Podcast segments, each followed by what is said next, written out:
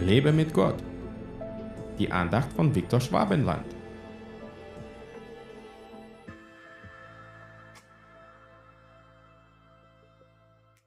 Jesus sprach zu Petrus, Ich aber habe für dich gebetet, dass dein Glaube nicht aufhöre.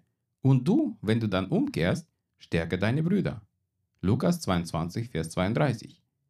Dieser Vers findet sich im Kontext des letzten Abendmahls, das Jesus mit seinen Jüngern feierte, kurz bevor er in die Leiden und das Kreuz ging. In dieser schweren Stunden sprach Jesus zu Petrus, der voller Eifer und Überzeugung war, ihm zu folgen. Doch Jesus sagte ihm voraus, dass er ihn dreimal verleugnen würde, bevor der Hahn kräht. Trotz dieser düsteren Prophezeiung sprach Jesus auch Worte der Zuversicht und des Trostes zu Petrus. Er sagte, ich habe für dich gebetet, dass dein Glaube nicht aufhöre. Diese Worte zeigen uns die unermüdliche Liebe und Fürsorge Jesu für seine Jünger.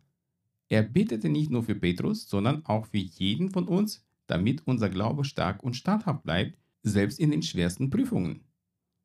Aber Jesus geht noch einen Schritt weiter.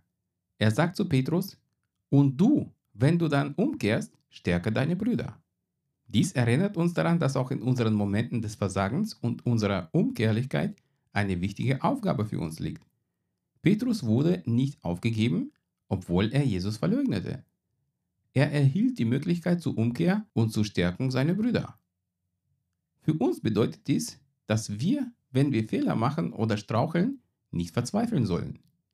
Jesus bietet uns die Möglichkeit zur Umkehr und zur Wiederherstellung. Und nachdem wir uns selbst umgekehrt haben, sind wir gerufen, unsere Geschwister zu stärken und zu ermutigen. Unsere eigenen Erfahrungen der Gnade und Vergebung können anderen Trost spenden und ihnen helfen, in ihrem Glauben standhaft zu bleiben.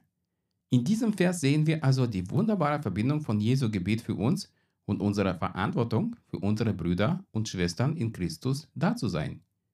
Denk daran, dass Jesus für dich betet und ergreife die Gelegenheit zur Umkehr, wenn du versagst. Möge dein Glaube in Christus immer stärker werden und sei in der Lage, Brüder und Schwestern in ihrem Glauben zu stärken. Gott segne dich. Hat dir diese Andacht gefallen? Dann teile sie bitte mit deinen Freunden.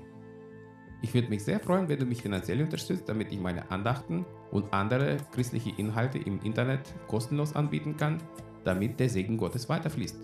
Infos dazu findest du unter www.viktorschwabenland.de-spende. Fühl dich frei und lass uns gemeinsam das Reich Gottes bauen.